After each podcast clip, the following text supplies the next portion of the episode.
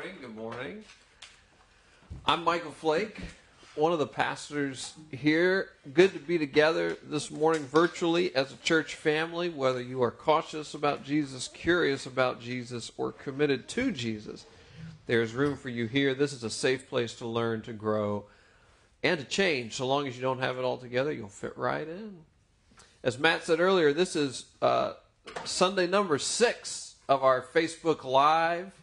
I kind of feel like a restaurant that's trying to figure out how to do takeout and has never done takeout before.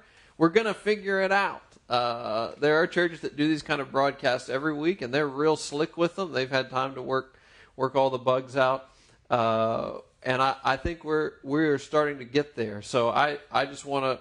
Our, our goal for ourselves is not to be super slick, to be true to who we are, but at the same time, each week take some steps forward.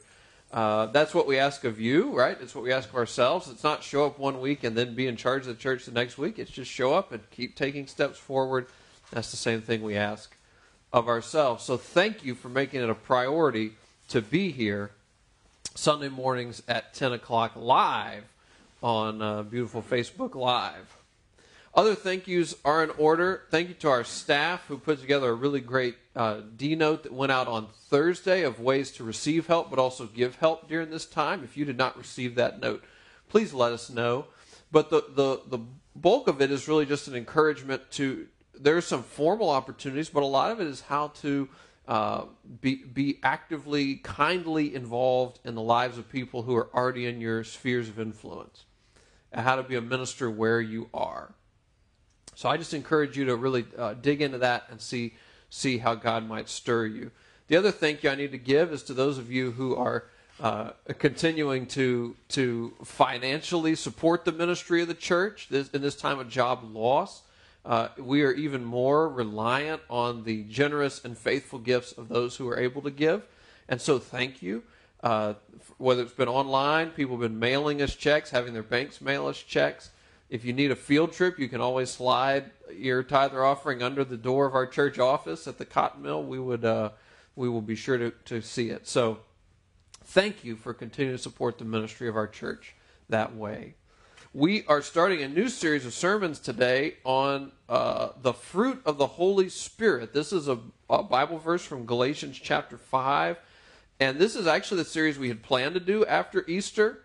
Um, and we figured it still made sense to do. So we're going to move forward with it. So today I'm going to give you more an overview of how this whole thing fits in, like who is the Holy Spirit and how does the fruit of the Holy Spirit fit into the larger whole of the Christian faith. So today's more the big picture, and then in the subsequent weeks we'll really dive in to what the fruit of the Holy Spirit is and how to cultivate it in our lives. But I want to start today where what Rylan read for us earlier in Acts chapter 1.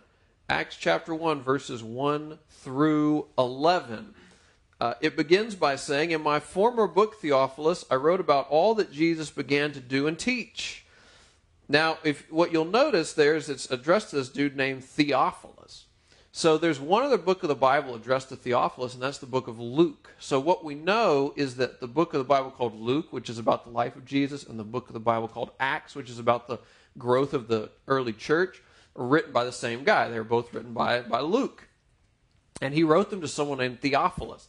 Theophilus means lover of God. So it may just be that the books were written to anybody who loved God, or there may have been a really rich dude named Theophilus who gave Luke, you know, was sort of Luke's patron, gave him the money to write the book. We don't know. But we know this book is addressed to Theophilus, and Luke points out the former book he wrote, Luke, was about what Jesus did, that Jesus lived and suffered. If you didn't say suffered at your where are you people? Suffered, died, and never forget this part, resurrected. That's from last week. If you missed Easter, but that was last week that Jesus lived, suffered, died, and never forget this part, resurrected. So now in Acts, Luke is going to bring us up on what happened after that. Verse 3 says, after his suffering, after Jesus' suffering, he presented himself to his disciples and gave many convincing proofs that he was alive. He appeared to them over a period of 40 days and spoke about the kingdom of God. So that's an interesting thing that after Jesus was resurrected, it's not just he resurrected, said hey to a few people, and then went on his way. He stood with, he was with his disciples. He was seen by hundreds of people, gave them convincing proofs that he was really alive, and did this for 40 days. During those 40 days, he taught them about the kingdom of God. In other words, not just how to get to heaven, but that heaven is also coming to earth and how to be part of that, that part of God's plan. On one occasion, while he was eating with them, he gave them the command Do not leave Jerusalem but wait for the gift my Father promised, which you have heard me speak about.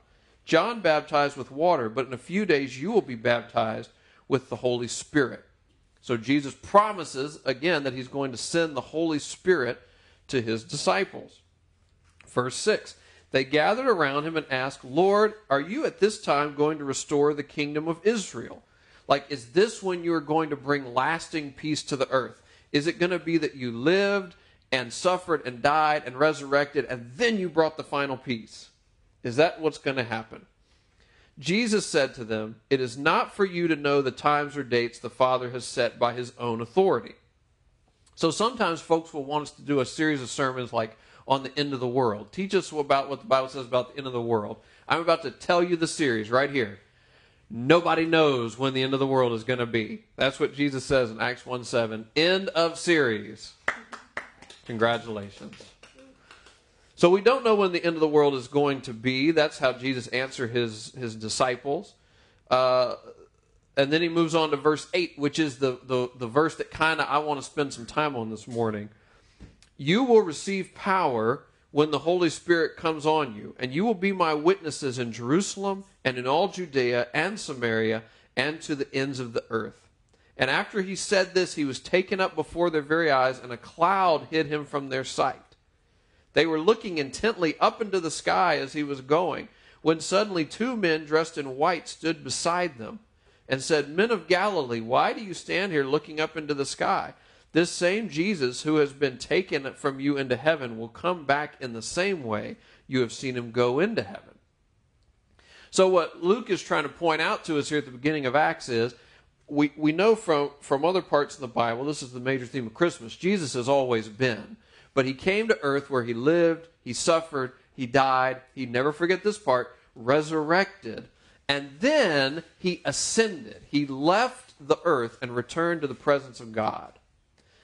And that's kind of where we pause. What's eventually going to happen at a time that only God knows is that Jesus is going to return and bring in the lasting peace. So right now, we live between the ascension of Jesus and the return of Jesus.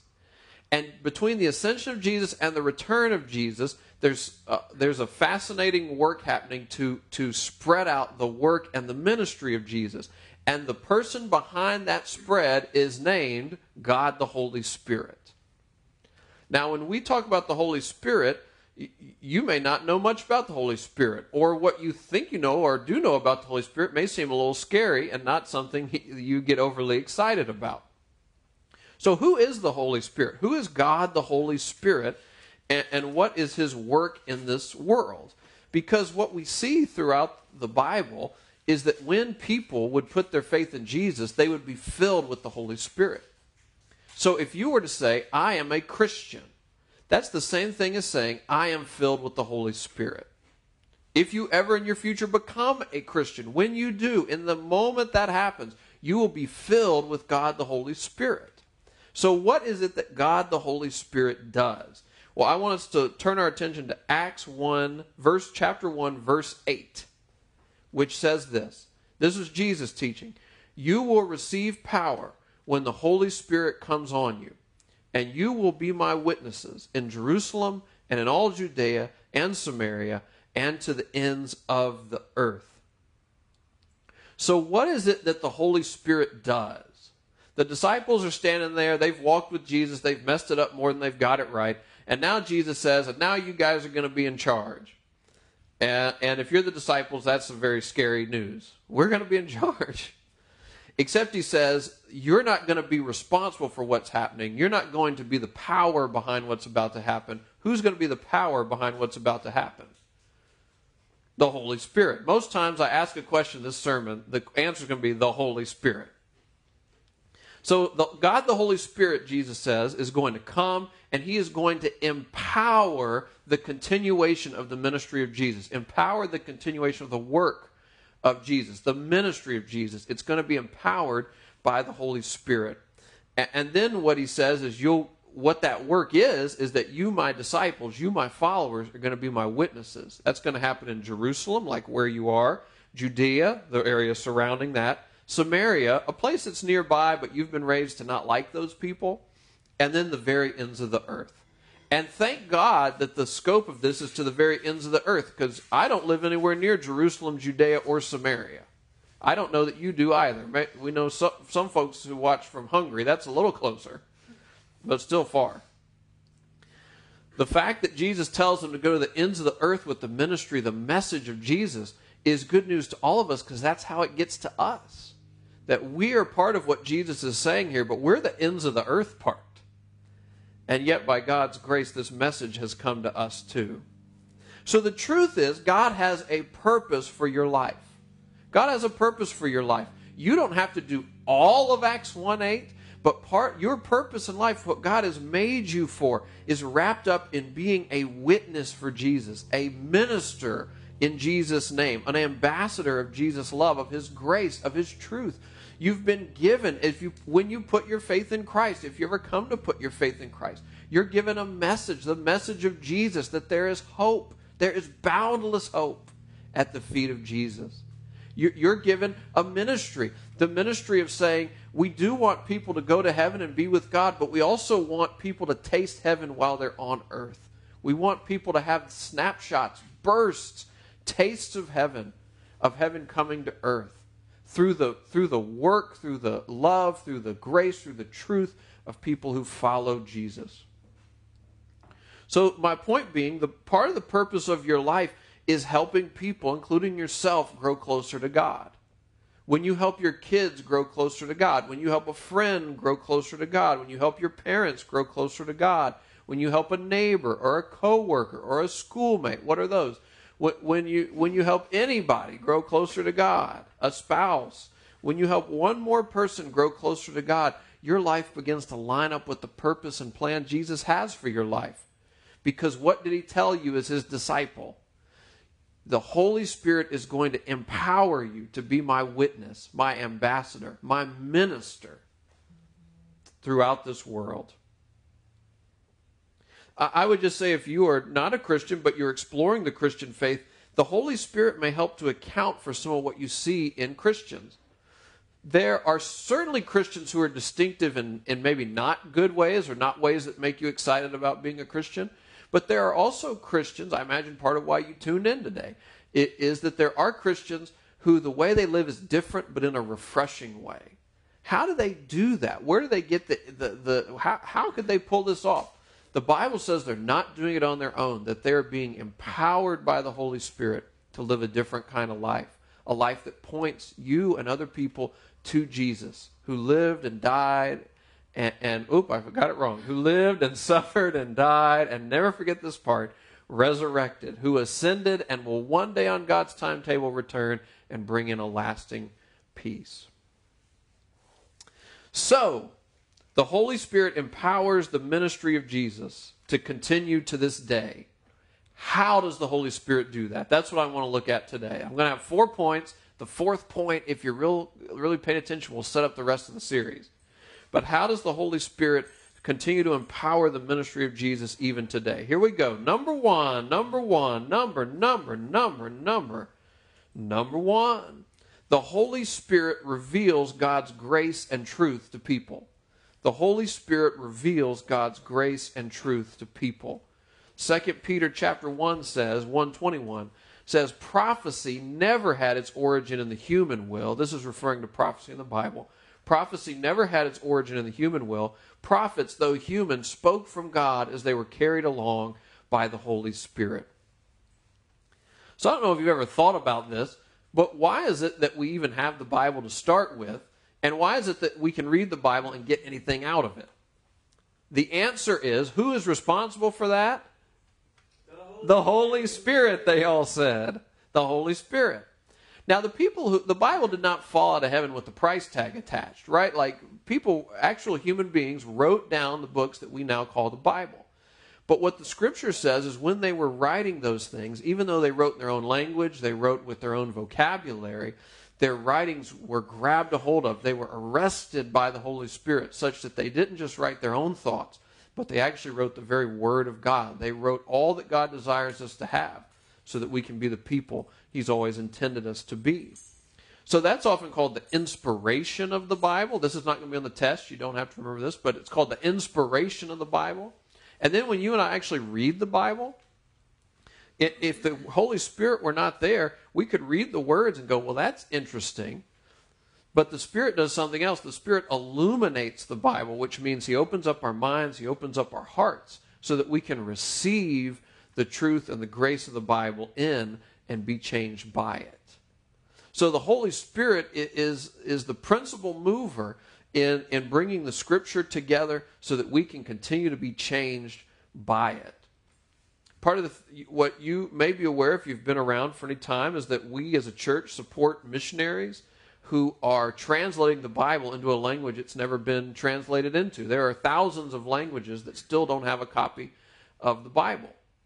And so part of our support as a church goes to supporting those missionaries to translate the Bible into a new language because there's great power in reading the grace and truth out of the Bible. And who's responsible for all that? The Holy Spirit. The Holy Spirit. Number two, what does the Holy Spirit do? How does the Holy Spirit empower the ministry of Jesus forward? Number two, the Holy Spirit comforts us in our weakness. The Holy Spirit comforts us in our weakness. Romans chapter 8 says, In the same way, the Spirit helps us in our weakness. We do not know what we ought to pray for, but the Spirit Himself intercedes for us through wordless groans. Have you ever been at the place where you just don't know what to pray for? Or you don't even feel like you have the strength to pray for anything? What the scripture tells us is that the Holy Spirit is our comforter in weakness. Now, when I think of a comforter today, I think of like one of those big old blankets that you wrap up in and you just lay there. That's actually a pretty useful analogy for what the what the Holy Spirit is. The Holy Spirit is our comforter, wraps around us so that we can rest even in our weakness. And in the moments we don't know what to pray for, the scripture says the Holy Spirit prays for us. So no matter what you're going through today, you need to know somebody is praying for you. And in fact, it's the most amazing somebody imaginable.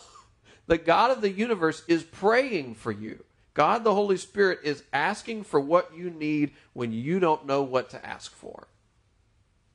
So the Holy Spirit comforts us in our weakness. Being a Christian is not just about always appearing strong. The Holy Spirit empowers the ministry of Jesus even today by comforting us in our weakness. Number three, the Holy Spirit gives people gifts so that they might serve others. The Holy Spirit gives gifts so that we might serve others. 1 Peter 4:10 says, "Each of you should use whatever gift you have received to serve others as faithful stewards of God's grace in its various forms." Now, a lot of the gifts the Holy Spirit gives are very ordinary gifts, the ability to administrate, the ability to preach, the ability to teach, the ability to show extraordinary mercy, Sometimes the Spirit gives gifts that are very supernatural. Those get a little more press clippings, but, but in my experience are not the most often given gifts. But the Holy Spirit doesn't just give us gifts, the Holy Spirit also has to change our hearts and change our minds to desire to use these gifts for something bigger than ourselves. Because when we commit ourselves to Jesus, the Holy Spirit comes into our lives. The Holy Spirit brings housewarming presents, gifts with us but initially, we may still think my life is chiefly about me. My life is chiefly about getting what I need. As we continue to grow up in our faith, what we begin to realize is no, no, my, my life is, is about being a minister of Jesus. My life is about being an ambassador, a witness of Jesus, of the hope that can be found in Jesus, and, and to bring the, the ministry and message of Jesus to people in very tangible, life changing ways. So, so as, as I'm realizing my life is less about me, it's more about living a life that points people to God. I also realize all these gifts that I have, or these few gifts that I have, or whatever, are not just for me and the and and getting what I need out of them. They are chiefly in my life. Their original purpose is for me to be a minister, a messenger, an ambassador, a witness in Jesus' name. And so that's what the Holy Spirit does. Not only the giving of gifts, but the changing of our hearts, the changing of our minds to want to use the gifts God's put in our lives to serve other people.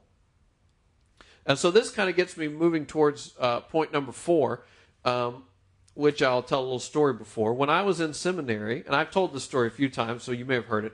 When I was in seminary, I went to a startup church and that ultimately failed. It had to close its doors. I guess it didn't fail, but it had to close its doors. God, God never fails, but it did have to close its doors. And this should make you feel wonderful and secure here at Lake Forest Davidson. the church was doing great, and I showed up, and uh, you can't we can't find it today. So after I, that church had to close its doors, I um I went to start going to a Pentecostal church. And a Pentecostal church is a church that really majors on the Holy Spirit. And the minister there uh, was a very kind man. Of uh, he actually it was a large church, and he he met with me monthly, which he had no need to have to do. I just wanted to meet with him once, uh, but he wanted to meet with me monthly. So a very kind man. Uh, but he said this one thing in a sermon. I, I'll never forget it um, he said, The Holy Spirit is not here to make you collapse over a pew. Oh, you might. You know, he was really energetic. Um, the Holy Spirit's not here to make you collapse over a pew. Oh, you might. The Holy Spirit is here to make you more like Jesus. And I was like, that man knows more about the Holy Spirit than I do. I'm going to remember that. So that gets me to point number four, number four, number, number, number, point number four. The Holy Spirit makes us more like Jesus. the Holy Spirit makes us more like Jesus. And this is the passage we're going to study for the next weeks Galatians 5 22 and 23. The fruit of the Spirit is love, joy, peace, patience, kindness, goodness, faithfulness, gentleness, and self control. The fruit of the Spirit is love, joy, peace, patience, kindness, goodness, faithfulness, gentleness, and self control. Because remember the big picture. What is the chief thing that the Holy Spirit is doing? The Holy Spirit is powering forward the work of Jesus, the ministry of Jesus, the message of Jesus, here and far and to the very ends of the world with people we were raised to not like and people who are very much like us. That's what the Holy Spirit is doing. And so if our role in that is to be a witness to Jesus, a minister for Jesus, an ambassador for Jesus. Who do we need to become more like? We need to become more like Jesus. The answer was not the Holy Spirit that time. We need to become more like Jesus. Because think about it. When an ambassador says, to, you know, let's say a, U.S. Ambassador Jones goes to whatever country she's an ambassador to and says, You jokers are crazy. The paper doesn't say Ambassador Jones says you people are crazy. The newspaper says the United States says you jokers are crazy. The ambassador represents the larger whole. And so if we're to be ambassadors, witnesses, ministers to Jesus, we don't have to stop being ourselves, but Jesus is going to pull us to become a little more like him. And so God, the Holy Spirit, wants to transform us, transform us to make us more like Jesus. And this begins to account for some of the changes we see in our lives. We begin to see in our lives what I call bursts of Jesus. And it's not us doing those bursts of Jesus, it's the power of the Holy Spirit.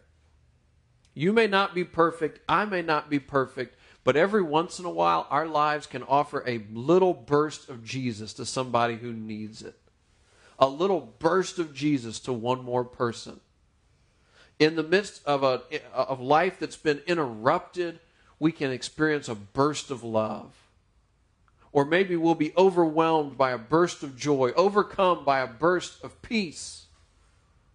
When a person is, is being annoying, maybe we'll be overcome by a burst of Jesus called patience. Or if a person is being really ugly about something, a burst of Jesus might be kindness when we're in a situation where we think we should take the low road, a burst of Jesus might be faithfulness or goodness. when we don't feel like doing the right thing, or we want to do the wrong thing, or say the wrong thing, or be the wrong thing, a burst of Jesus is self control. I love that it's called the fruit of the Holy Spirit. Right? It's a tree image that, that your life or my life is like a tree. You pick what kind of tree you want to be. Uh, I've been doing enough yard work, I can pick a bunch of trees to be. But whatever kind of tree you are, the, the, the life of the tree comes from deep inside. That's the Holy Spirit filling us, empowering us. But because it's fruit, that there is a bit of sense of which this is cultivation that that that a, a tree, a, a, vine, a garden, or whatever, uh, the hard work of it is nature's to do. But there is still some stuff for us to do. Same thing with the fruit of the Spirit. The hard work of the fruit of the Spirit is, is the work of God, the Holy Spirit. But there still is a piece for us to do. There still is some cultivation on our part. So, so cultivating the fruit of the Holy Spirit, this kind of character transformation the Bible is talking about, is a partnership between you and God the Holy Spirit, between a follower of Jesus and God the Holy Spirit. Now, it's not an equal partnership. Holy Spirit's part of the partnership, you're part of the partnership, but it's a partnership. So I don't want to be misunderstood. Being reconciled to God through Jesus is not a partnership. That is the gracious work of God reaching out to you, reaching out to me in our struggles, in what the Bible would call our lostness, in our wanderings away from God, reaching out to us and calling us home. It's a gift. We cannot earn reconciliation to God. We don't deserve it. It's a gift. It's something we receive. It's not a partnership, it's a gift. But once we receive the gift, once we are welcomed into God's family in Jesus' name, we are filled with the Holy Spirit, and there we begin our partnership. Not an equal partnership, God's part, our part, but a partnership of beginning to transform our character from the inside out so that we might be a little more like Jesus, a little more Jesus witnesses in the places we are and the places we go, even to the very ends of the earth. So, my point here today is that God has a purpose for your life. But it doesn't start at purpose, God starts at forgiveness. God starts at forgiveness. That Jesus Christ, through his broken body and shed blood, offers forgiveness to any and all who will receive it. You are invited to come and be reconciled to God in Jesus' name. You are invited to come into the wide open arms of God and be made new through the sacrificial love of Jesus. And when you receive that, as we talked about last Sunday, when you receive that, then starts the wild ride of a whole new purpose. The purpose of being empowered by God the Holy Spirit to be a minister, a messenger, a witness, an ambassador for Jesus. Now, you may say, I don't even know what to do, how to start on all that. Well, just remember how the Holy Spirit is going to develop this within you through showing you the grace and truth of the Scripture, through comforting you in your weakness, through giving you gifts, making you aware of those gifts, and changing your heart and mind to want to use those gifts for their primary purpose, which is to point people to God, to let people taste now a little bit of the hope that is to come and to point people to the hope they can find in Jesus and that you have found in Jesus. But all of this sits within the framework of what the Holy Spirit is doing deep inside us is character transformation, making us a little less like what we used to be and a little more like Jesus. Love, joy, peace, patience, kindness, goodness, faithfulness, gentleness and self control. We'll dive into those in the weeks ahead. But my question I'd like you to reflect on here at the end is this. In light of who the Holy Spirit is and what the Holy Spirit can do, what do you hope for yourself? And what do you hope for your one more person? That person that God has placed in your life who is asking God sized questions. And for whatever reason, won't tune into this You're the minister God has sent to them. In light of who the Holy Spirit is and what the Holy Spirit can do, what do you hope for yourself? And what do you hope for your one more person? And if you wonder if the Holy Spirit can really use somebody like you, uh, just think about those original disciples. you have somebody like Peter who abandoned Jesus in his darkest hour, who goes on to lead the church. You have somebody like Thomas, who we know of for doubting. But if you ever go to the southwestern coast of India, you will run into some churches down there. And if you ask them how their church started, they will say Thomas started it. That's what tradition tells us, is that Thomas went to India. And we can find churches today that point to him as their founder. That's not because Thomas was great. That's not because Peter was great. It's because they were empowered by God the Holy Spirit to do amazing things, to be witnesses, to point people to Jesus in Jerusalem, Judea, Samaria, and thank goodness to the ends of the earth. Let's pray together.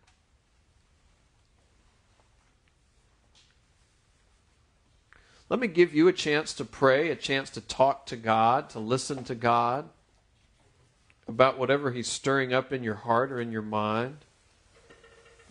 Just take a quiet moment for personal prayer.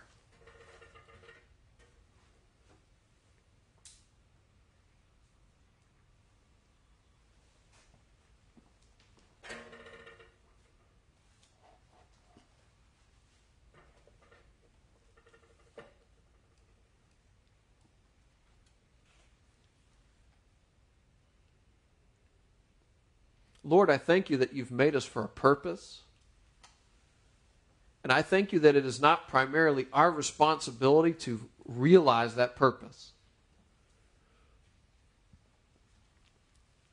but that you have given us the gift of God the Holy Spirit to empower us forward and to live purposeful lives in Jesus' name.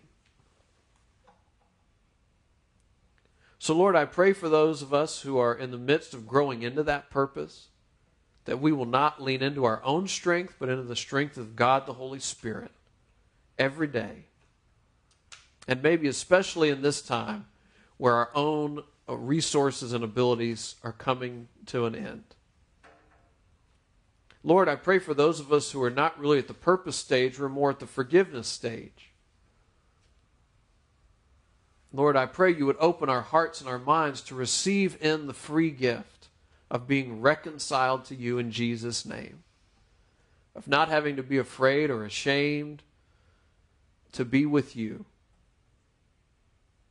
but to be welcomed into your arms as your child. May we take that step today. We pray in the name of Jesus. Amen. Amen. Well, we're going to worship with our voices, also with our offering and prayer requests. Remember to send your prayer requests to Davidson Prayer at lakeforest.org, to go online to lakeforest.org, lakeforest.org slash give to give any tithe or offering. We love you guys. Let's worship together.